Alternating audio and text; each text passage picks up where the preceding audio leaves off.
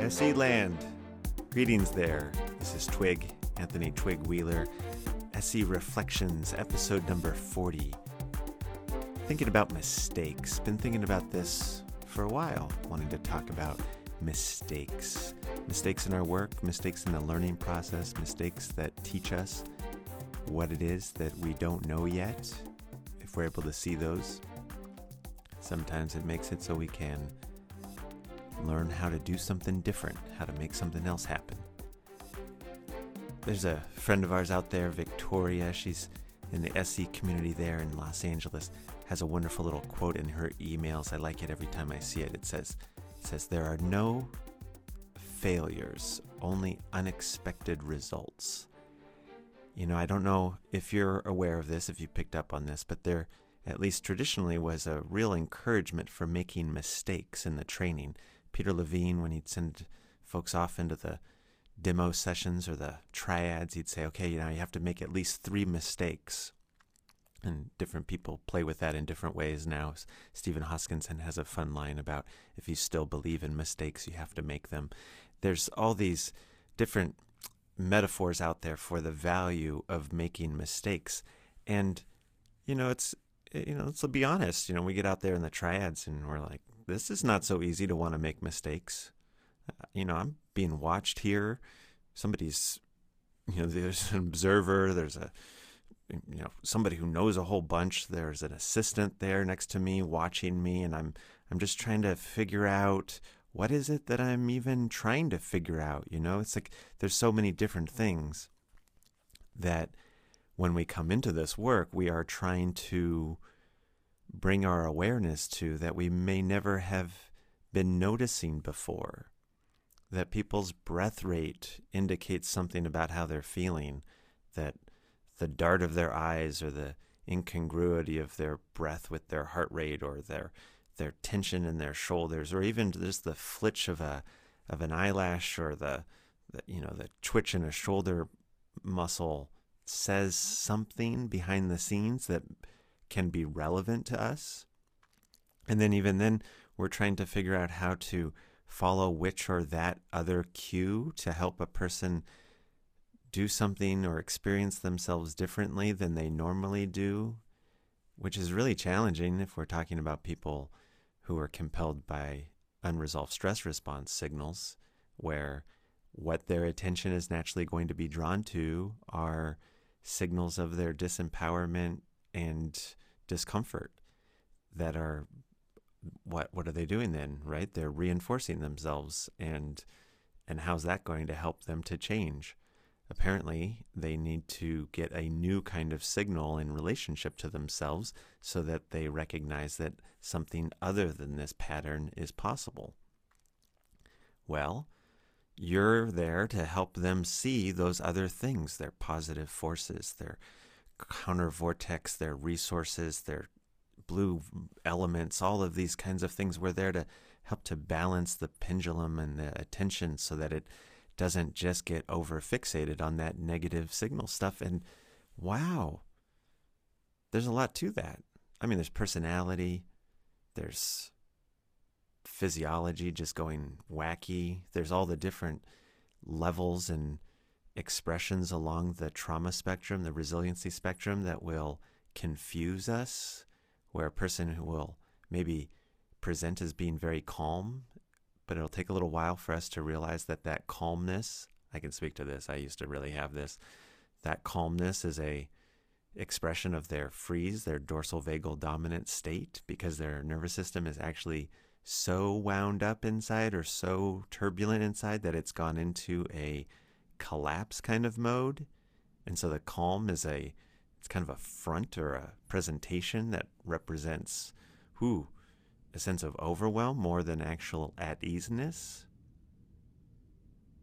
That takes a little while to figure out that people's behavior, their self report, their self expressions, their obfuscations, their confusions, takes a little while to get them all mapped out. That we're going to do as we become more proficient at recognizing the influence of autonomic nervous system behavior, you know, what the repertoire of what is what does Porges call calls it the the behavioral repertoire. That the the polyvagal theory and the different subsystems of the autonomic nervous system. The theory just points to the different categorizations and uses of the subsystems.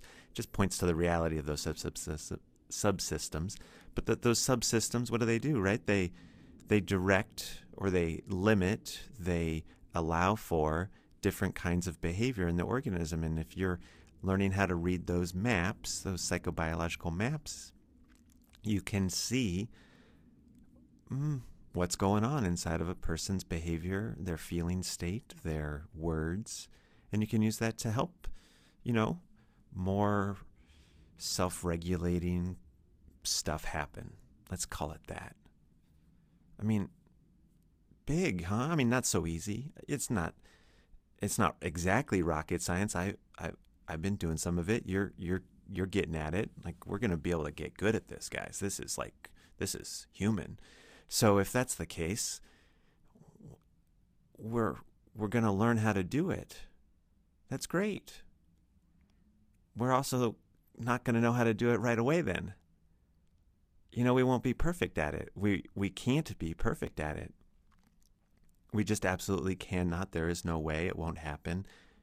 We cannot know how to lean the attention in the appropriate ways until we even see that the elements of people's behavior and physiology and sensorial state and their somatic expression and their visceral regulation or confusion, the coherence of their vocal expressions, whether they stay on subject or get undercoupled and flitter off into some other subject, whether their voice has prosody in it or tends to lay flat or race along quickly in a sympathetic overcharge until we're learning these things and kind of pulling them in and attaching them to one another. Well, really, we're exploring. We're going to stumble. It's surely going to happen. We're going to have to make mistakes. It's wonderful that Peter always knew that that would be the case and would say, Go make mistakes. And of course, in the training, it's a little challenging because people are looking at us, but it's also friends and become kind of like family at times, some of us. And sometimes it happens that, that it's okay. We can all laugh with it. And sometimes, you know, we still stay that little like, oh, I wish I knew exactly what I was doing. And yet, the place that we're to make mistakes for sure, where it doesn't doesn't matter if we're given permission or not, it's just to happen, is out there in our offices. Don't you think? That's exactly where we're really going to make mistakes. It happens. We we can't do it right all the time. We can't know what's supposed to happen, what we're supposed to do, how we're supposed to have done this better all the time. We're going to miss choice points that make it so that our interventions don't lead things in a kind of efficacious or satisfactory direction. And the session is going to get jangly. We're going to end up in sometimes what I call the 45 minute pit of repair, where we're just down there trying to trying to explain or fix our way out of something.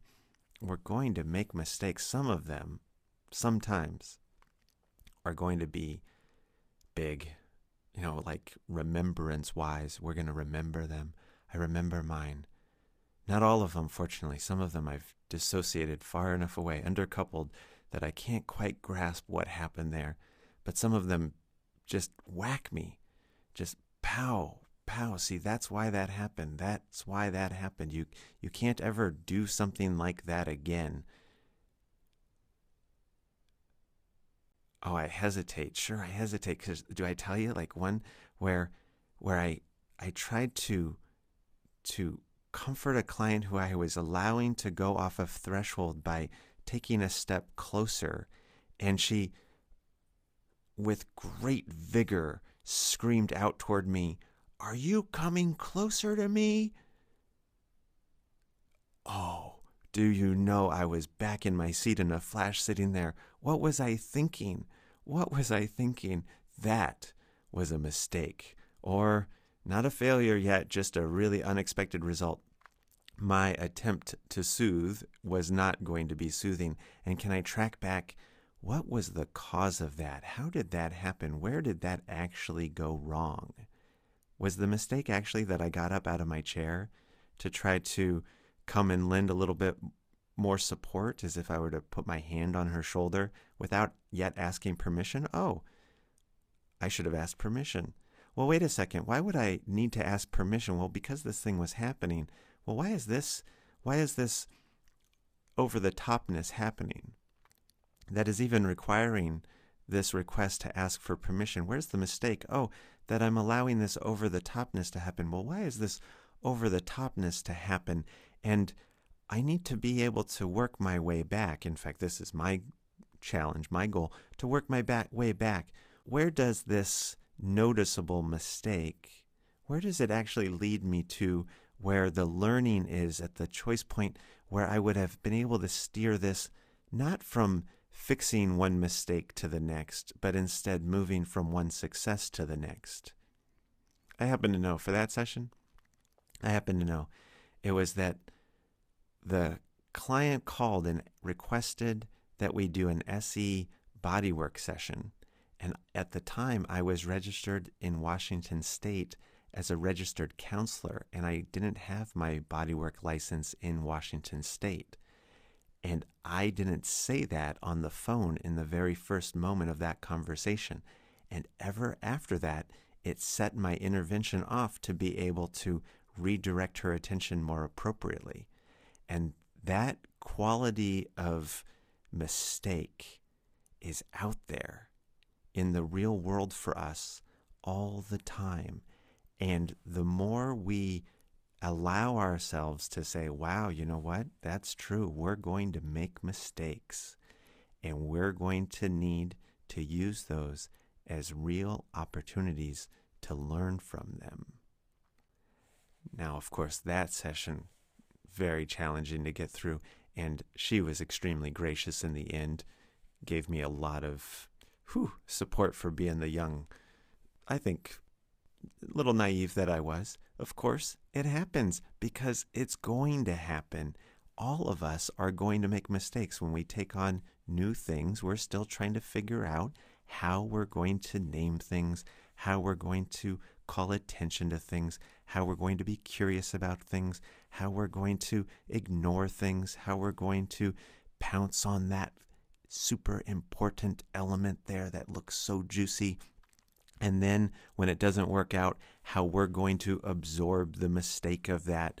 And so that our client doesn't feel that we're mm, putting it on them or making it so that, you know, all of the other reasons that we could call up their shame from something that we've asked for not succeeding, we learn how to absorb the mistake.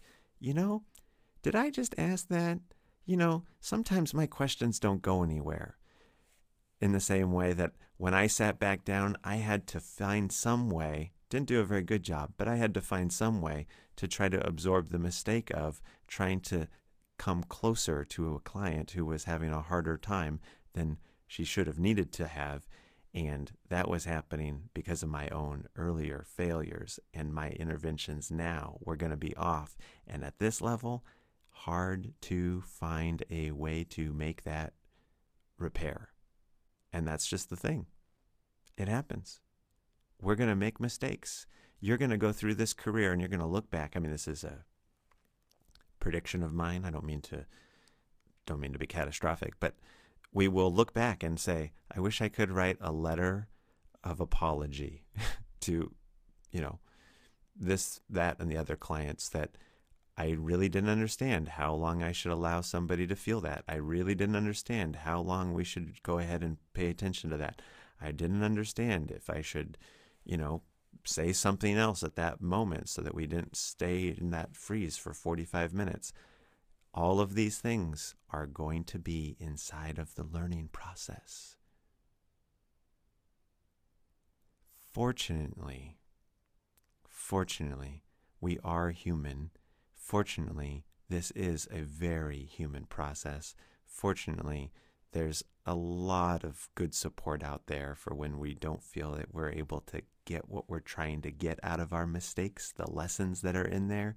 We can find some of that help that's out there for more experienced folks to see what we're missing and mature these mistakes as quickly as we can.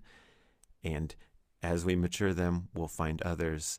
It'll be a fantastically fun exploration. I'm glad we're out there doing it together. Bye bye now. Cheerleading mistakes. What an amazing intellectual tradition we're inside of. How compassionate. You can't be good at something until you're good at it. You can't even know what you need in order to be good at it until you're good at it. You can't get good at something without making mistakes. So, we do. Some of them will be big, some of them small. Okay. Let's absorb them, learn from them, move on. Great gratitude to everybody who's helped me make my mistakes. This is Twig. Talk to you later. Get up, get up, Liberation is possible. get up, get up, Dot org backslash reflections. get